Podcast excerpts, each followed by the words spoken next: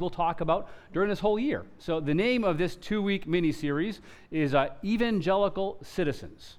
All right? Nothing controversial there at all. All right? Evangelical Citizens. Um, before we dive in here, I want to do a little like definition because words mean um, certain things to one group that they may mean something different to another group. So when I use the phrase evangelical, here's what I mean. That's actually a word that has been used for quite some time. And uh, historically, it has meant a, it has been a theological definition. Now, if you were to go on the street today and, and ask somebody what they thought evangelical meant, I'm guessing they wouldn't reference this definition, okay? So here are the four things that typically evangelical meant. First of all, to be an evangelical meant that you believed in the authority of the scriptures, meaning you didn't think the Bible was simply a, an inspiring book. You thought it was actually words from God instructing us about what is true and how we are to live. So, an evangelical historically believed in the authority of the scriptures. Uh, secondly, an evangelical believed in the centrality of the cross. Um, they believed that core to the message of Jesus was the message that he had to come and die for us, and on the cross, he paid for the sin of the world. So the cross is central to the message of Jesus. And then, third, uh, an evangelical recognizes a personal need for conversion um, that you couldn't just be born into the Christian faith, that you had to come to a place of putting your own faith in Jesus Christ. And in that, um, in that spiritual transaction, the Holy Spirit comes to indwell a person. There's personal conversion. And then, and then lastly, um, evangelicals are activists uh, in word and deed. They're actively sharing the gospel, actively demonstrating the realities of the gospel, word and deed. Those four things have always been uh, what has defined what it means to be an evangelical. And the great irony of our day is many people who are self uh, professed evangelicals don't actually believe those four things. And so when I use the word evangelical citizen, this is what I'm talking about. All right? So it's very clear. This is our definition of an evangelical citizen. So, with that disclaimer, let's ask the question why? Why are we doing this series? Um, you probably know full well. This, uh, there's a lot of controversy when we begin to talk about politics, talk about uh, the word evangelical. Why bother dipping our toe in these waters if it's difficult?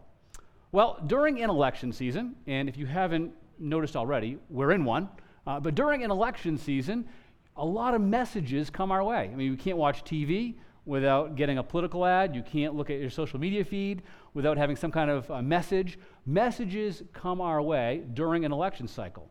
Uh, maybe you're going to hear a message, something like this, uh, where it says, We have had many important elections, but never one so important as that now approaching. The Republic is approaching what is to be one of the most important elections in its history. Uh, any idea where that quote came from? Who said that? It was Abraham. It, was, it wasn't Abraham Lincoln, but it was during the election of Abraham Lincoln. Back in 1864, it was a quote in the New York Times. And I simply show that to say, you know what? Every age really looks at the election cycle as the most important election that we are facing. So it's not new for us to come into an election year and sense that the stakes are high and to feel the tensions. That, that that's not new. We, have long lived in a, a culture that can be pretty polarized when it comes to political leanings. But there is something different in our day. Our day, it's not the intensity of the political debate that's different. The difference is the role that politics plays in our identity. And that's what I want to talk here uh, at the beginning about. What is the role that politics kind of plays in our, uh, in our identity as American citizens? Um, Trevin Wax, he's a, uh, an author, um, often uh, blogs on uh, the Gospel Coalition, and he wrote an article called Dethrone Politics. Not a very subtle title, all right? Dethrone Politics. And he said this in his article. He said, Americans are more likely to be unhappy if their kids marry someone from a different political party than if they marry someone outside their religion. Take a moment to let that survey result from the Public Religion Research Institute sink in. Mom and dad are less concerned about their son or daughter marrying outside of the faith than they are marrying outside of the party.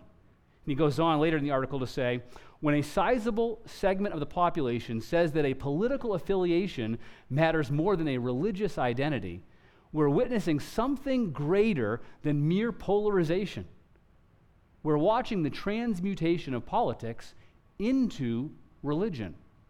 He's saying that the role that, that politics plays in our country is the role that religion used to play in our country. We're looking to politics to answer large questions. Uh, he's not the only one saying this, a lot of people are. Uh, but there's another journalist, uh, Shadi Hamid, uh, who wrote an, ar- an, article titled America Without God. And uh, here's what Shadi said He said, As Christianity's hold in particular has weakened, ideological intensity and fragmentation have risen. American faith, it turns out, is as fervent as ever.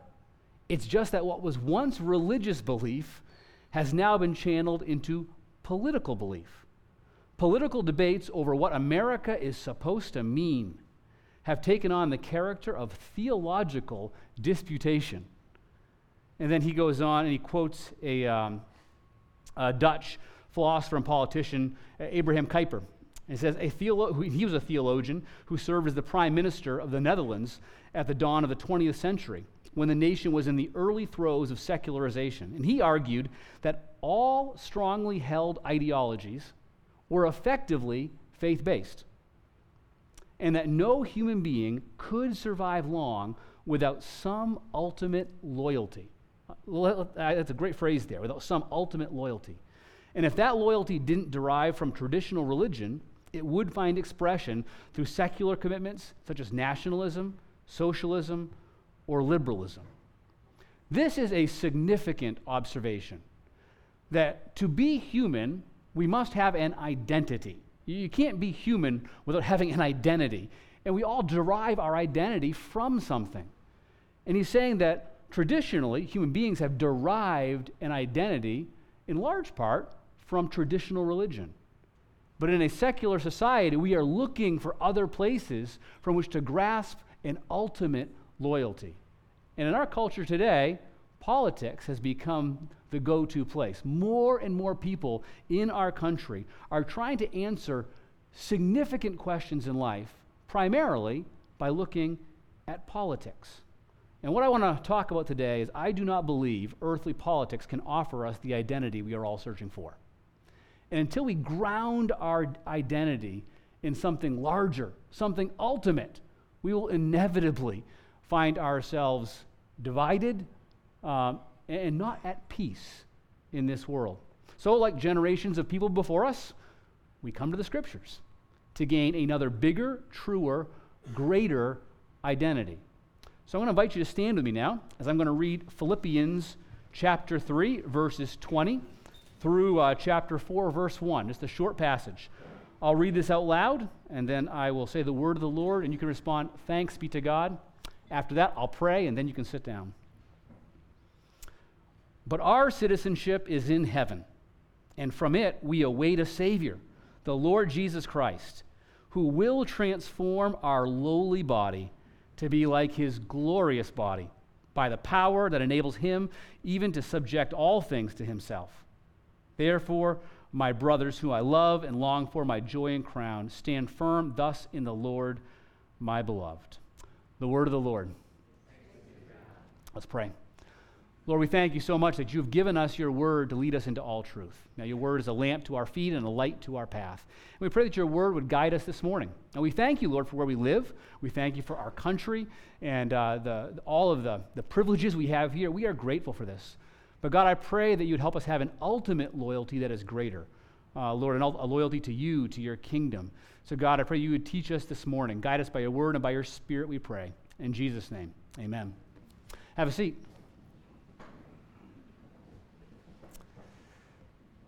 Well, back in uh, 2006, uh, my wife and I, uh, we spent about a month uh, living in Ukraine. Uh, we were adopting our, our now our oldest child, Nadia, and I had never thought much about my American citizenship until that month abroad. I spent a month there living in a different country with a different culture, different foods, different language. I was very aware um, that I was different than those around me. And uh, they observed that regularly too. Uh, we'd walk down the street and we actually often got stared at and pointed at because it was obvious we were different, uh, which was interesting, merely from our dress, from our language. Um, but our American citizenship became incredibly important to us at the end of our time in Ukraine. Uh, we had been able to adopt Nadia about two weeks into our stay there. Um, and so she came to live with us, but we weren't able yet to get her visa so we could travel back home. Now, we had anticipated that being a couple day, maybe a week process, but something had changed in the government, and the process all of a sudden bogged way down. And people were starting to hear things like waiting a couple months. And how long are we going to be here in this country? And uh, around that time, my wife began experiencing some pretty major um, health complications. And she had to get back to her doctor. And so we were forced with a decision do we send her back alone, and then I would remain in Ukraine with Nadia, just waiting for the visa to come? Um, or, or, could something else happen? So I called up the American Embassy uh, in Kiev, and I spoke to them. And after speaking to them, what had been a months long wait became uh, show up tomorrow at this office. You'll receive your visa. And I realized at that point there was power in citizenship. Uh, because I was able to talk to people who were influential, and because of our citizenship as Americans, uh, we were able to get a visa far, far earlier than we expected. I want us to hold that idea of citizenship in our head today, of living in a foreign country, but being citizen of another country. And here's the main points I want to talk about today. I'm going to give them to you right up front, all right?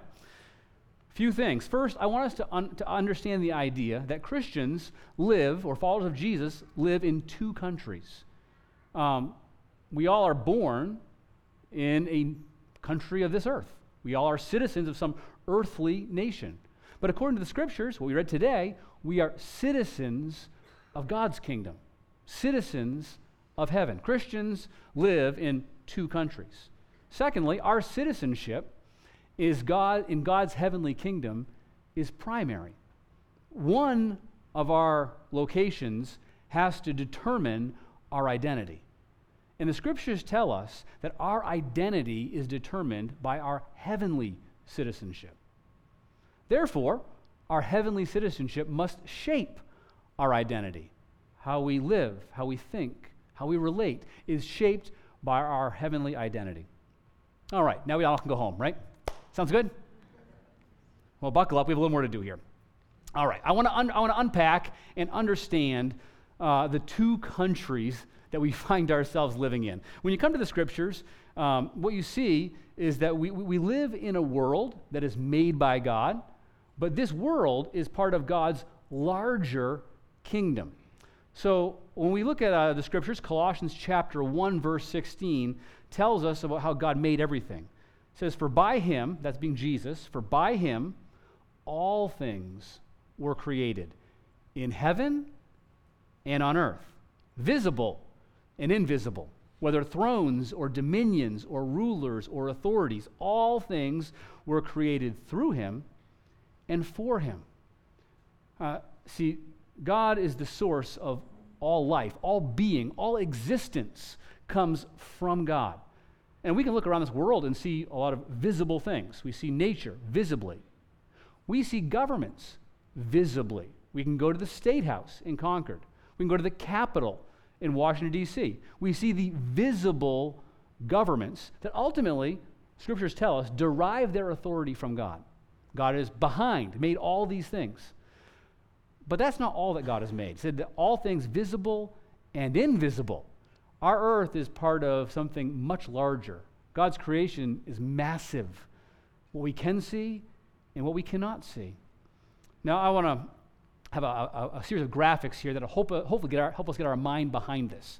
That in creation, we see that God created the kingdoms of this earth. But the kingdoms of this earth are set within the kingdom of God or the kingdom of heaven.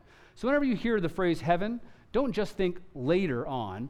Um, that really is the realm over which God rules. Kingdom of God, kingdom of heaven, synonymous in Scripture. And when God first made this world, um, He made human beings to govern what He had made here under His rulership. So God made Adam and Eve. He said, You're to have dominion, you're to have rulership, governance over what I have made. So, right at the very beginning, we see God institute human governance over creation. But human governance was to be worked out under God's rulership. That God is the one who determines how life is to work, and human beings now work according to His instructions. So, God has made everything. He has created how things should be. That's His kingdom. We see at the very beginning of the scriptures, life was working very well when human governance worked under God's kingdom. That's the way life is meant to work. Human beings operating under the rulership of God. But the, stories of the, the story of the scripture tells us things did not stay that way. Uh, next slide here, we see what's happened in the fall. That when Adam and Eve determined to decide for themselves what was right and good, human governance uh, attempted to rule things itself. So you see lots of phrases in Scripture about humanity did what was right in its own eyes. And then the earth became full of violence. Like things began to fall apart as human beings tried to govern themselves. So God's kingdom still exists, God still rules over all, but He has allowed the kingdoms of earth to essentially be self governing to our own demise. But God has always, always, always been committed to human beings. So even in its fallen state, God put within the kingdoms of the earth representation of his kingdom. Because he wanted he wanted people to turn to him. So as you go through the old testament scriptures you see god working with a particular people a particular human nation. It begins with abraham where god says to abraham i'm going to make you into a great nation and through you and your family all of the earth will be blessed. And so when you read through the old testament have you ever noticed that there's a lot of genealogies? Like a lot of genealogies if you're trying to read the Bible in a year, often you kind of get to that section, maybe skip over the names. Uh, it's a lot to read through. You think, why all the genealogies? Why are they so concerned about this? Well, the reason they're so concerned about this is it's people in this family, people in this nation that God has said are the people I'm going to work through in this fallen world. So the Old Testament is this line of God's people, Israel, that God is intending to bless the earth through.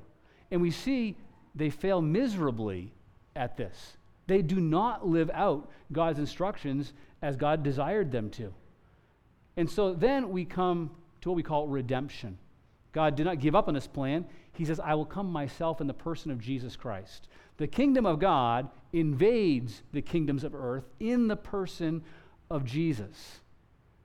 And so you see, heaven and earth begin to overlap in Jesus Christ. Jesus Christ is God in flesh. He is perfectly God, perfectly human together.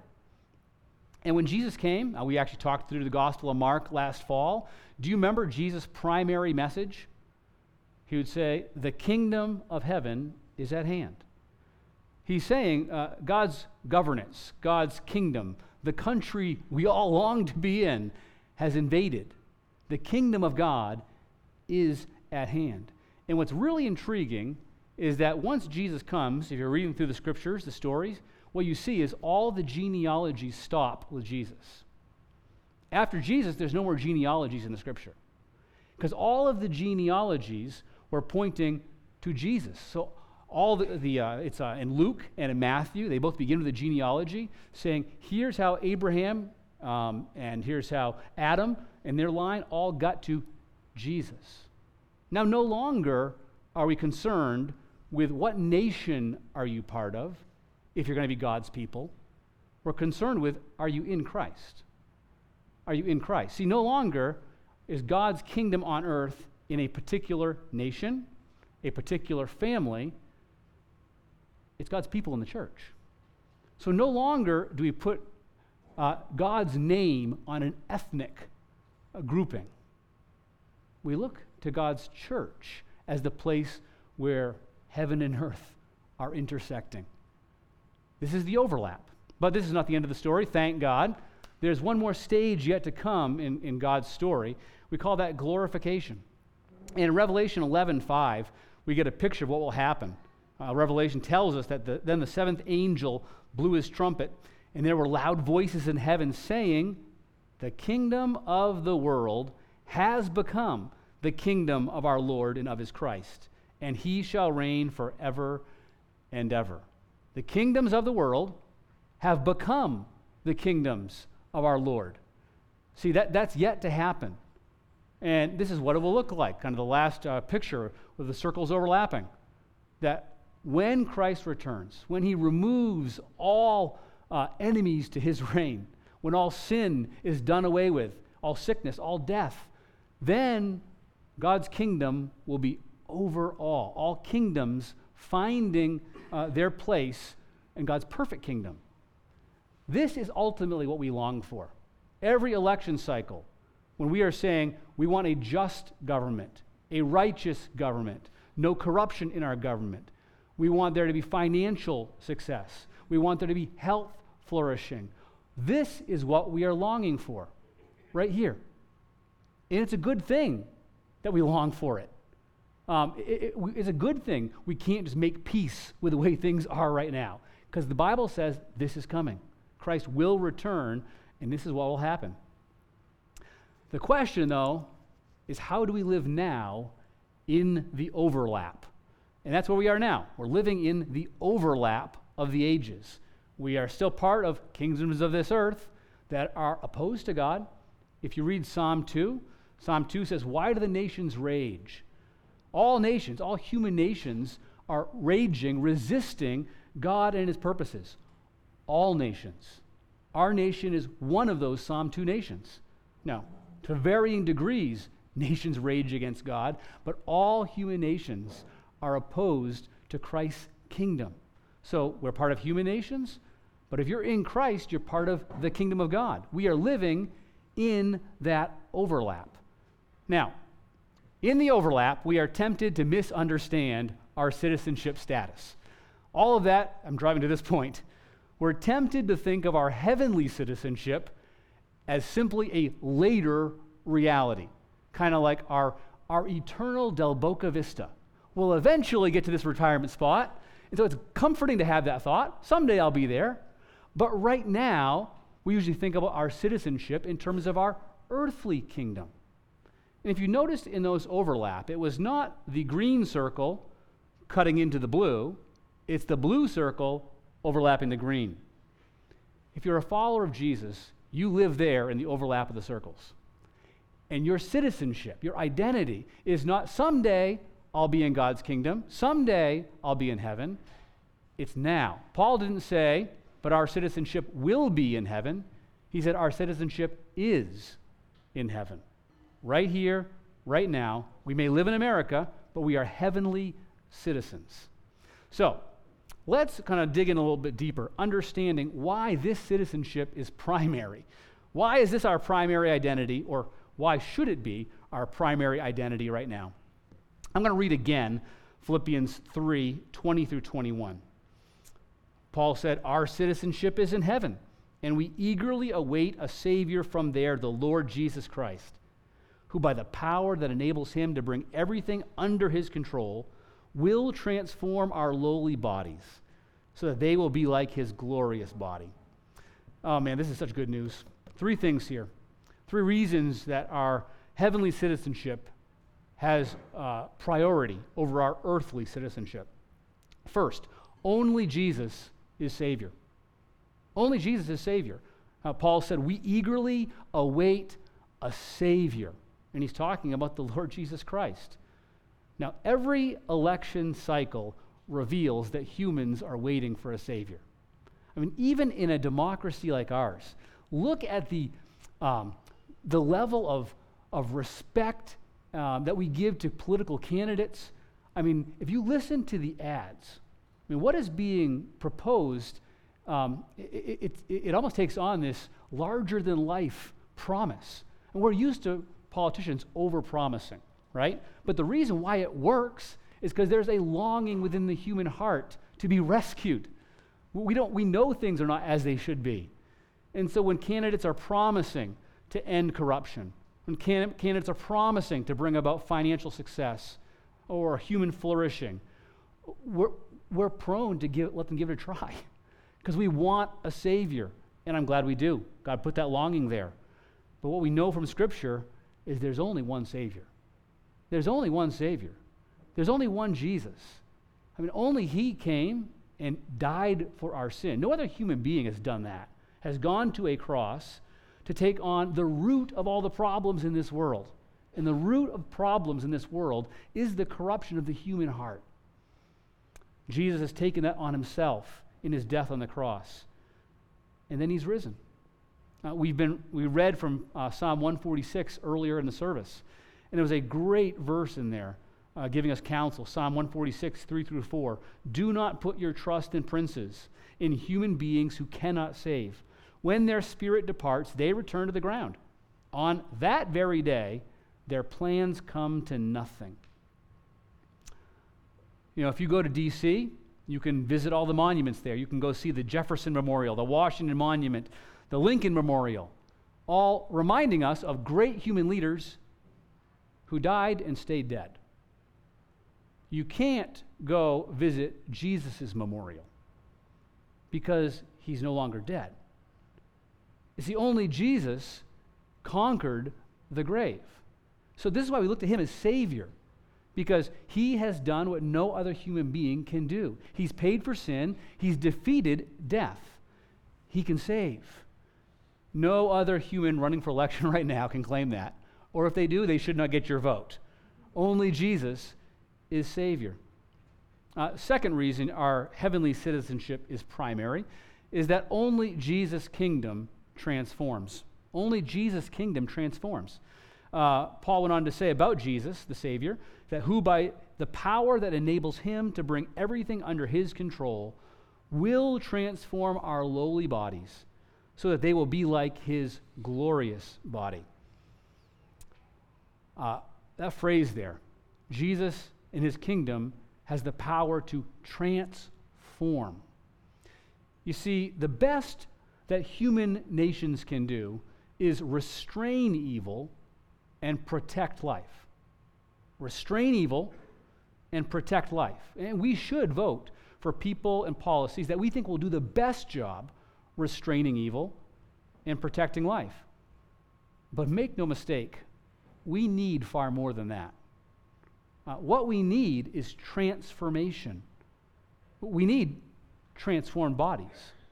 We need bodies that no longer are sinful, bodies that no longer fall prey to sickness, bodies that no longer die. And just think of how much of government's focus is spent because of those three things. If there was no sin in this world, if there was no sickness, if there was no death, um, the role of government becomes very different. We need transformation. And because Jesus died and rose, we're told that our bodies will become like his. That's the hope we have. We will not remain in the grave. Our sinful bodies, the sin will be removed. We will be like Christ when we see him. This is the hope of the scriptures that Jesus and Jesus alone can transform in that way. But he didn't say he will just transform individuals. He says, by the power that enables him to bring everything under his control. That when Jesus returns, everything will be brought under his perfect rule, the kingdom of God ruling over all. That means even things within nature itself will be brought under Christ's perfect rule. He will transform everything. If we really believed this truth, how do you think it would affect an election cycle and our attitudes in the midst of an election cycle? I think we would really care about what happens but we also would have a, a level of reality that problems will not all be solved until Christ returns, but they will all be solved. And so we look to Jesus and his kingdom. Only Jesus' kingdom transforms. And then, thirdly, why we should prioritize our heavenly citizenship. Only Jesus' kingdom is eternal. Only his kingdom is eternal. I mean, just think about all of the, the nations of the world that have existed. Think back to some of your, your history classes. Um, You know, what have been some of the, the most powerful nations that come to mind? British Empire, here's one of them. Roman Empire, yes. Maybe go, the Mayans, yes. I mean, you think historically, there have been some major, powerful nations that have existed in human history. And they all rise and fall. All human kingdoms rise and fall. No earthly kingdom is eternal, our country included. All earthly kingdoms are not God's kingdom. When we think about the eternality of God's kingdom, it gives us a right perspective with which to engage earthly politics. Uh, author uh, Russell Moore uh, talks well about this. Uh, he says this that election years tend to incite fevered reactions because it seems as though everything is at stake. There's much at stake, to be sure, but we should put it in a trillion year perspective that can allow us not to panic. No one and nothing will take our country away from us if we define correctly what we mean ultimately when we say country and what we mean when we say us. Such good words. The trillion year perspective. God's kingdom existed before this earth existed. God's kingdom existed before the United States existed. And God's kingdom will exist for eternity. If this is our country, and if we are citizens of that kingdom, we, can, we will not be shaken. We are secure in that identity. If that's our secure citizenship, our secure identity, then we can really heed Paul's instructions in Philippians 4:1, where he said, Therefore. And the reason he says therefore is because he's connecting this instruction with what preceded it. He talked about our citizenship in heaven. Therefore, my brothers and sisters, you whom I love and long for, my joy and crown, stand firm in the Lord in this way, dear friends. Stand firm. He has to tell them to stand firm because there's a temptation not to. He's speaking to a church in the region of Philippi. That's why we call it the letter to the Philippians. Now, Philippi was a really interesting community. Um, when you look back at history, you realize that it was largely populated by retired Roman soldiers. Roman soldiers had been granted for free um, homes region, in this town. So you think of anybody that's going to really value their earthly citizenship. Maybe it's somebody that served in the military for that nation, someone that was given uh, a tax free home from that nation, and they were. And Paul says to them, But that's not your citizenship. Your citizenship isn't tied in with the Roman Empire. You are citizens in the kingdom of heaven. Stand firm in this citizenship. Stand firm. So, how can we stand firm in our heavenly citizenship? I'll add in, especially during an election year. And I will give a big disclaimer, uh, kind of qualifier right now. Um, everything I have said up to this point has been so clearly right out of the scriptures. I'm now going to give a few applications that are Sam's thoughts on how to live the scriptures. All right? So, my, my, my applications of these principles big disqualification, or disqual, big qualification. Whoa. Hopefully, not a disqualification. All right. Uh, firstly, I want to encourage you to consider practicing healthy disengagement with earthly politics in this election cycle. Healthy disengagement with earthly politics. Now, I am not advocating for no involvement. I'm not saying that you know, politics is dirty business. We shouldn't be there. We should have Christians involved in earthly politics. All of us, as representatives of Christ's kingdom, should be engaged for, out of love for neighbor within the political systems of this world. We should be engaged. I said healthy disengagement. And here's what I mean I think we don't need to spend the amount of time we typically do considering earthly politics in order to engage well. I think we can do some good research, understand the dynamics, and then go vote and be done with it. Right now, um, politics has become entertainment, where think about how many shows are on TV, how often things show up in your social media news feed, We are constantly inundated with the political news cycle. It's become entertainment and it's forming us. It shapes our affections, it shapes our attitudes, it shapes our emotions. And we do not need that level of time considering politics to be able to vote in an informed manner. So I'd encourage you to think through how will you engage in a healthy way in this coming news cycle. Maybe one practice you could do is if you have notifications turned on for any kind of news source, turn off the notification.